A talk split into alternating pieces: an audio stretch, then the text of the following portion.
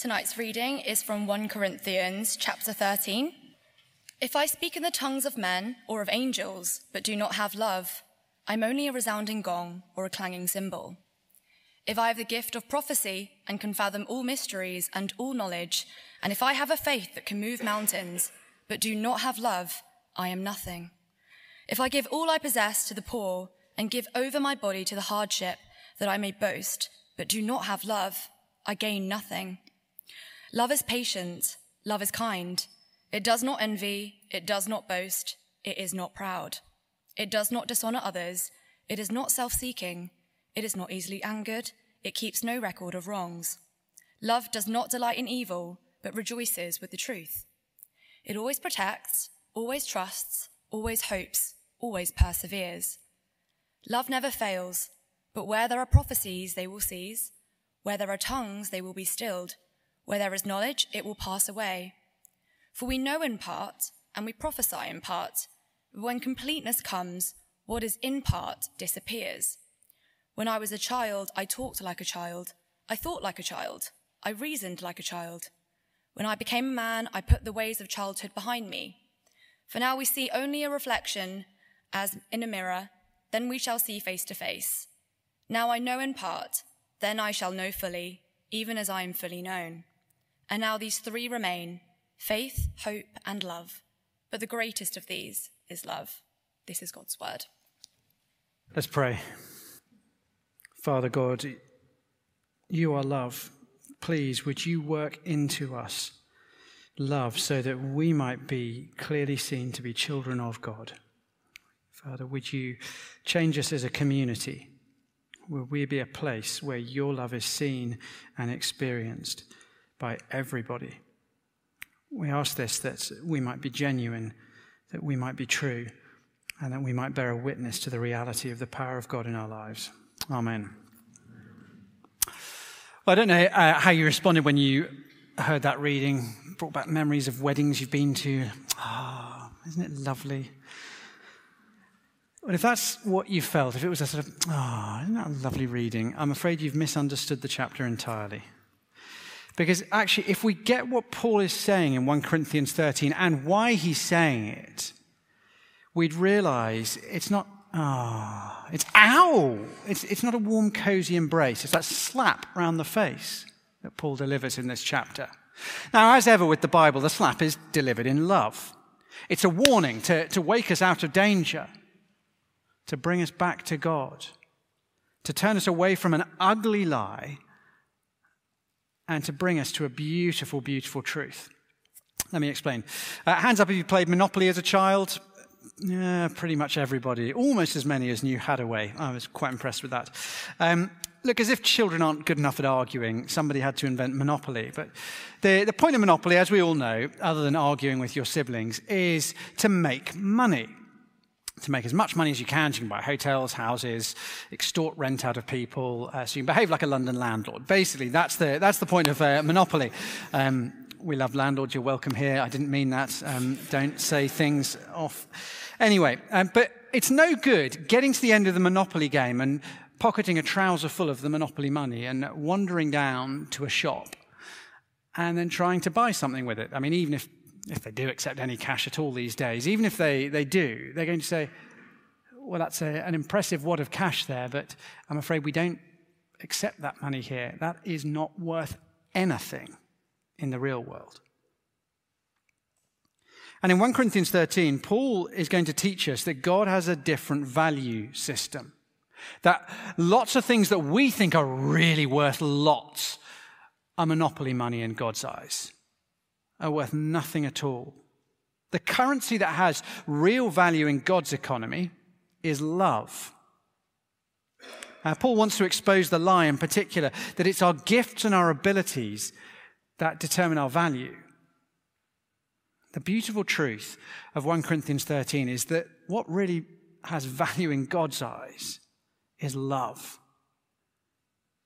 Love for God, love for others. That is what is valuable to God. Now, uh, the word love appears 10 times from 1 Corinthians 13 1 to 14 1. And the Greeks had four different words for love.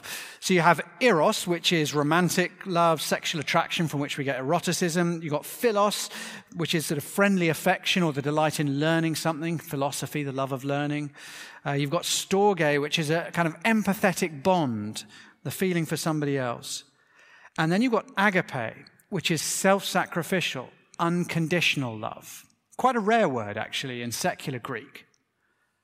But it's the word that's most often used in the New Testament for love, and it is the only word which is used in 1 Corinthians 13 for love. This is what Paul uses agape, self sacrificial, unconditional love. And we're just looking at the first three verses tonight. He'll start to define what that looks like in positive terms as we go on next week. But before we get into the text, we need to go to Corinth because we're never going to understand how on earth do we apply this chapter to our lives in London unless we understand first, of course, how it applied to their lives in Corinth. Now, uh, Corinth was a relatively new city when Paul was writing to it. It had been rebuilt by Julius Caesar after having been leveled a generation or two before that. In 44 BC, he, he rebuilt it as a Roman colony. And it stands, if you can see, uh, towards the bottom of Greece, just above where it says Achaia.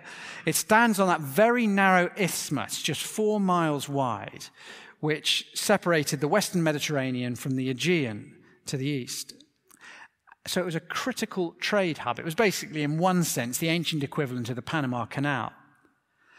And because of that, it very quickly became enormously influential and very, very wealthy. It was also very, very immoral. It was so immoral that there was a word to Corinthianize, which basically meant to live an utterly sexually debauched life, to Corinthianize. So, in London terms, if, if you said, uh, my, I, I, live in Corinth and I love Corinth. People thinking, okay, so you're on Tinder, Grindr, and Jaeger bombs. That is basically what it is. That it is just think of the city and then put it on steroids. It was, I mean, unbelievable behavior. Now, Corinth also, as a, as a very wealthy and very new city, it was a place of achievement and competition and getting ahead. It's not a place of tradition. It's a place where new wealth can go and get rich quick.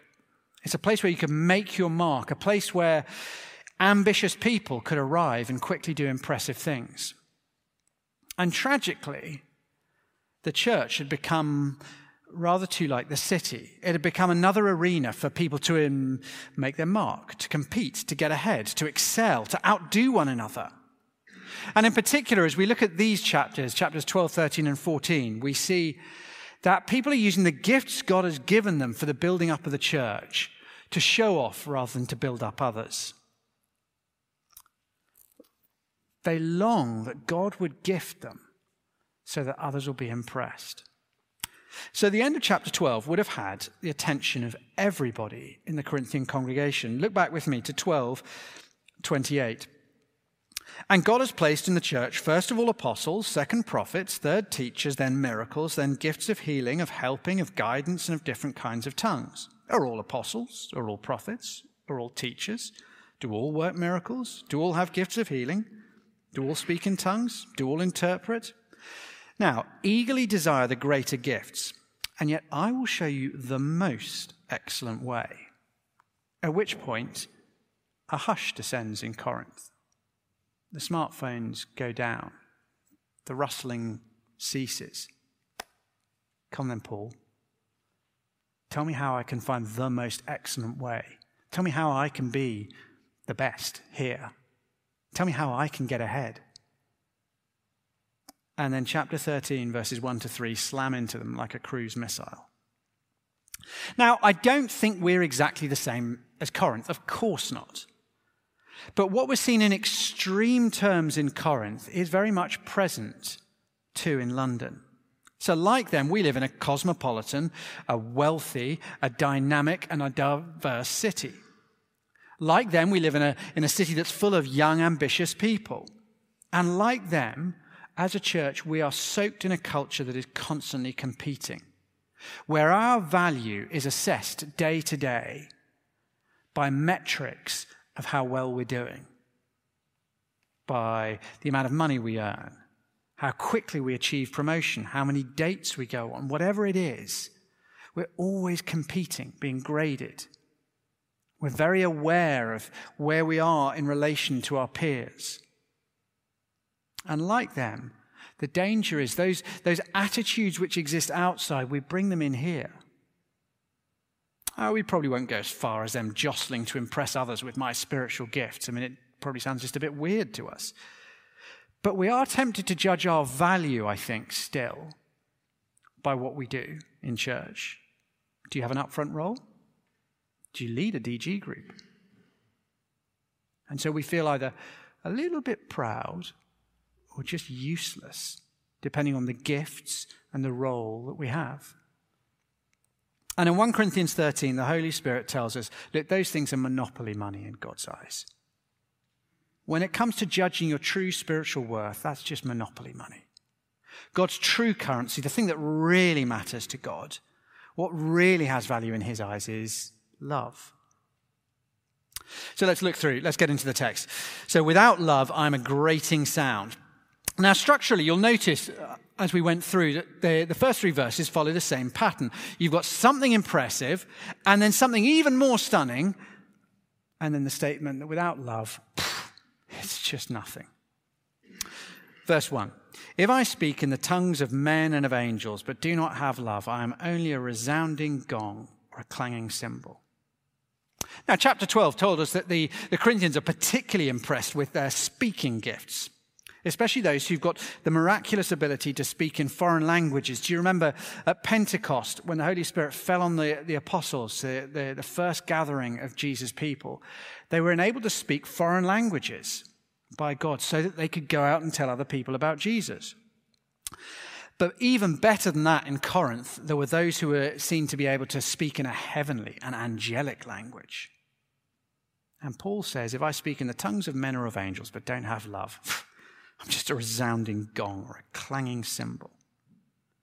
Now, he's not denying the value and usefulness of speaking gifts. To be gifted by God to speak is a wonderful thing. I mean, Jesus' salvation comes as a verbal message. It says, God's people speak as you speak, that your unbelieving friends and family can be saved for eternity. It's as God's people speak that Christians are built up and matured in their faith. Without speech gifts, there is no church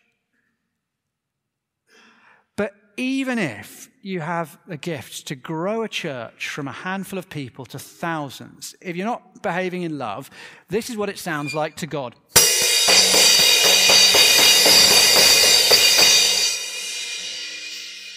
Did you get the point, or do I need. No. That's what it sounds like to God if I'm not exercising speech in love. You know, there was a, a, recent ranking of the most annoying sounds according to the internet. I've done something bad with a musical instrument. I'm sorry. Who would have known that a thing you're allowed to bash is actually quite sensitive? I'm sorry, cymbal. Um, you know what the most annoying sounds? Not my voice, don't even try. Uh, a vuvuzela, yeah, thanks for that, South Africa. Uh, nails on a chalkboard, a tube line going round a sharp bend, uh, for those who remember the late 1990s, dial up modem, yeah, car alarms, snoring. Jimmy Carr's laugh apparently made him. Poor guy. Uh, the phrase unexpected item in bagging area.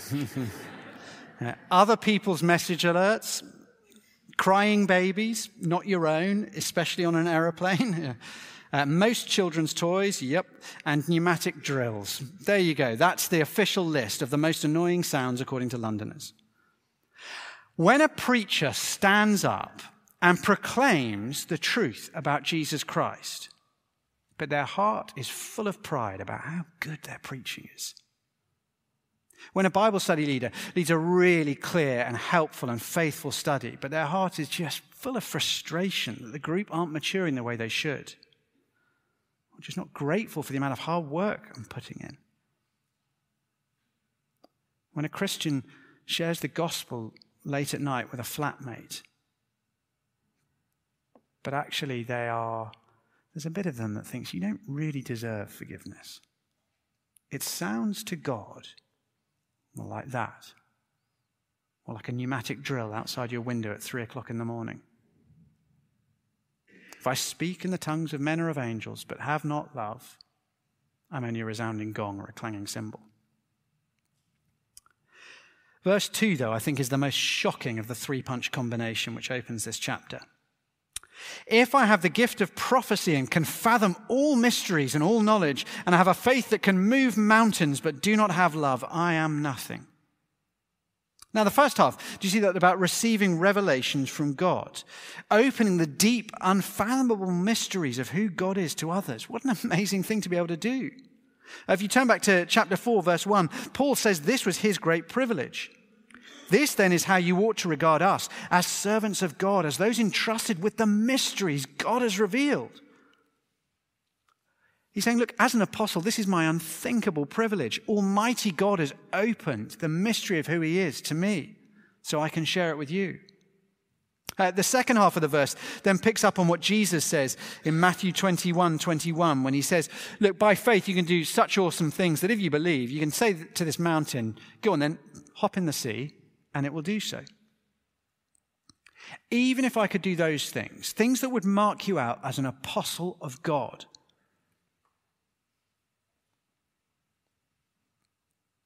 those gifts are worth nothing if I'm not filled with love. And it doesn't say that, does it? It says something much more uncomfortable and shocking. Not just my gifts are worth nothing, but I am nothing. It's not just my gifts aren't worth anything if there's no love in me, but I am not worth anything if there's no love in me. Why on earth does love matter that much? Why is it that I'm, I am nothing without love? It is because of who God is. God is all loving. God is all knowing. God is all powerful. God is all wise. God is all generous. All true, but you never hear God describe himself as knowledge or power or wisdom. The Bible does declare God is love. And from the first page to the last page, God's word proclaims that at his heart, God is love, holy, perfect, self sacrificial, everlasting love. Therefore, if there is no love in me, there is nothing of God in me. Theologian Jonathan Edwards explained that great gifts are like beautiful jewelry that you wear. And it's undeniable that when you wear stunning jewelry, you look dazzling and impressive, but they just adorn your outside. Now, the crown that King Charles will wear at his coronation, it's got 444 precious stones set into two kilos of solid gold. It's so valuable, Jeff Bezos would need a mortgage to buy it. And Charles will look pretty spectacular, if a little weird, uh, wearing it. But it won't change who he is. It won't change his value, because at the end of the day, he will take it off and it goes back to the tower. Love, though, transforms your very soul, as Edwards puts it, into a precious diamond. I think we probably struggle to get our heads around this point. I mean, how can someone be given genuine revelations of God's mysteries? It's not saying fake teaching, but genuine revelations of God's mysteries, and being able to perform genuine miracles by the power of God, and yet be spiritually empty, nothing. How is that possible? We might struggle to understand it, but we have all seen it. Judas we read in Matthew 10, verse 1 Jesus called his 12 disciples to him and gave them, all of them, authority to drive out impure spirits and to heal every disease and illness. Doesn't say 11 of them, but not to Judas, of course. And only a couple of chapters earlier, Jesus himself warned in John in Matthew 7, 22. Many will say to me on that day, Lord, Lord, did we not prophesy in your name, and in your name drive out demons, and in your name perform many miracles? And I will tell them plainly, I never knew you. Away from me, you evildoers. See, Judas performed great miracles, but his heart was never changed. There was no true love for Jesus in him. And we may not understand why on earth would God give gifts that enable people to perform miracles if they're not his genuine followers. But actually, we should just be thankful he does. I mean, how awful would the world be if God only worked good things through his own people? But this is an undeniably frightening warning for us. It warns us first do not be blinded by the gifts of others. It doesn't matter how greatly they're used by God. Don't be blinded by gifting. What matters to God is genuine love for God and for others. That's the only true sign that someone's converted. And we mustn't fool ourselves we're something in God's eyes because we're useful. I mean, it's a dangerous thing, but, and it's also one of those dangers that the longer you've been a Christian, the more tempting it is to fall into. You know, you, you go through an ugly, bitter, resentful patch. You become a bit hard and angry inside. But then you lead a Sunday school class, and one of the usually disengaged kids really seems to grasp the gospel for the first time. Or someone at work asks you about your faith in the pub one evening, and, and as you explain about Jesus' forgiveness, and the solid basis it gives you for your identity, they really lap it up. And they say, I want to find out more about this. And you think to yourself, I can't be that bad if God's using me like this. Just because God is using me doesn't mean my heart is right with Him. Without love, I am nothing. Lastly, Without love, I gain nothing. Verse 3 If I give all I possess to the poor and give over my body to hardship, that I may boast, but do not have love, I gain nothing. Again, these are very impressive spiritual actions. And again, the things that characterize Paul himself. In Philippians 3:8, he revealed he'd lost everything of value in his life to follow Christ. Philippians 2:17 he described what his life was like now as a Christian minister he said it's like being poured out like a drink offering. Everything I have is poured out to serve you guys. And those things are worth it because as he goes on to say in Philippians 3 we have an inheritance in heaven. Jesus tells loads of parables about look, hey, it's really worth serving God now because he really will reward you. And he is very generous. Generous. He says store up for yourselves treasure in heaven. But if I'm not motivated by love, if all that sacrifice is done so I can boast, done out of a sense of pride or superiority, or if it's done to put other people, or worse still, God, in my debt, I gain nothing. Here's a significant uh, amount of money. Um, there you go. Uh, a billion pounds, enough for a flat deposit in zone four. It's a, a very, very significant amount of money. What's the value of it if you take away one digit? I've only taken away one digit, like literally a tiny little number one. Only one thing's gone, and now it's worth nothing. And you theoretical mathematicians don't even try. It is worth nothing. You take away love, and it has the same impact on all the things we do. I think actually this is a principle we do recognize. So imagine I buy a nice present and some flowers for my wife, as I do almost every day. And uh, she smiles and says, How lovely. Why did you buy me such lovely flowers and that beautiful present? And I say, I felt like I had to because that's what good husbands do, isn't it? Or, so you have to be nice to me now. Suddenly, how valuable do you think the gift is to her? There's no point in me protesting. What are you talking about? That's useless. You have no idea how much that cost me. It doesn't matter what they cost me, they are utterly worthless to her. They only have value if the answer is, I bought them because I love you.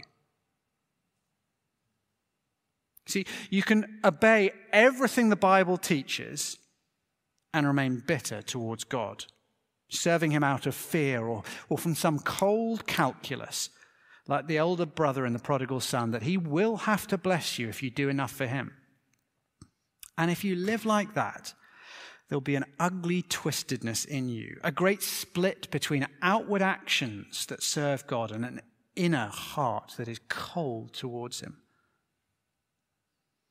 But if your heart is full of love for God and others, well, then you'll obey Him as a natural outworking.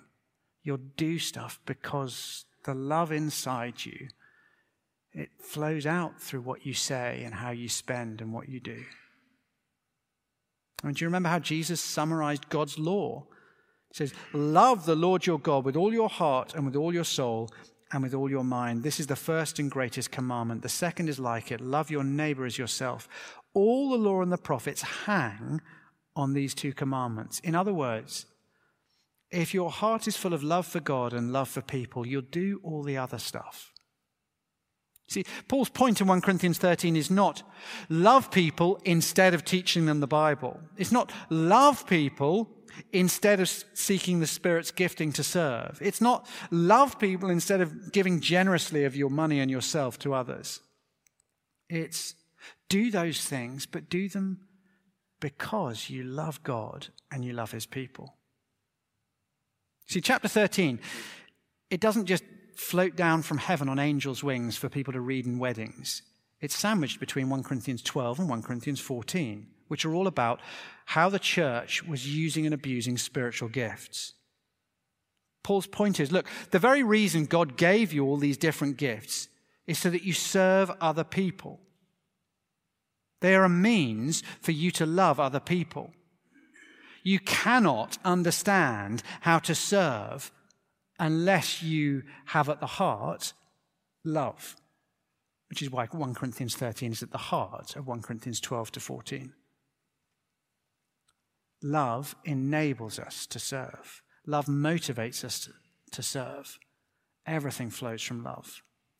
And that is the beautiful vision at the heart of 1 Corinthians 13. But I guess if we're honest, like me, you'd have to say that's probably a little bit of away from the reality of our own hearts. Everything God does is motivated by love. Some things I do are prompted by love. God's love is expansive, unfailing, and self denying. My love, selective, a bit cliquey, focused on people who love me back, runs out quite quickly. So there's a danger we crawl out of here just feeling utterly worthless. I mean, after all, who can say, okay, if that's what 1 Corinthians 13, 1 to 3 mean, I'm feeling pretty good about my Christian faith right now. But remember, Paul began the letter to a very worldly, very immoral church by saying, chapter 1, verse 2, if you look, to the church of God in Corinth, to those sanctified in Christ Jesus and called to be his holy people. He believes that these Corinthians are justified, sanctified, loved by God. So these verses, they're a warning to those who are spiritually alive, not a condemnation to the spiritually dead. Paul's words are meant to be convicting, but not crushing. And the right response is we confess our failings and we humbly ask God, God, please change me. Paul speaks in binary terms about a sliding scale. He says, without love, it's worth nothing. He knows full well for all of us, we're not totally lacking in love, but neither are we ever perfect in love. So he tells us the stark reality to encourage us to pursue more love. That's why he does it. He tells us the stark binary reality no love, you're nothing. So that we will seek more love. How do you do that? How can you practically grow in love if you know your love is deficient? Well, I'm sure you know the answer to this one. You're shaped by the people you spend time with. So spend time with the perfect source of love, Jesus Christ. Be filled with his love. And that great, unstoppable river of his love, it flows directly from the cross. That's its source. And the more you open yourself to his love poured out on you at the cross, the more you will be filled with that love. And the more that love will flow out through you to others. So think, read, meditate on Jesus' death for you on the cross. And as you do so, pray specifically that God's Spirit would grow in you love for Him and for others. The more you do that, the more you will then speak and serve out of the overflow of a heart that is full of love, a heart that shines in God's eyes like a dazzling diamond. God's aim over these few weeks is to polish that gem inside each of us so that our love shines out more and more. Let's pray.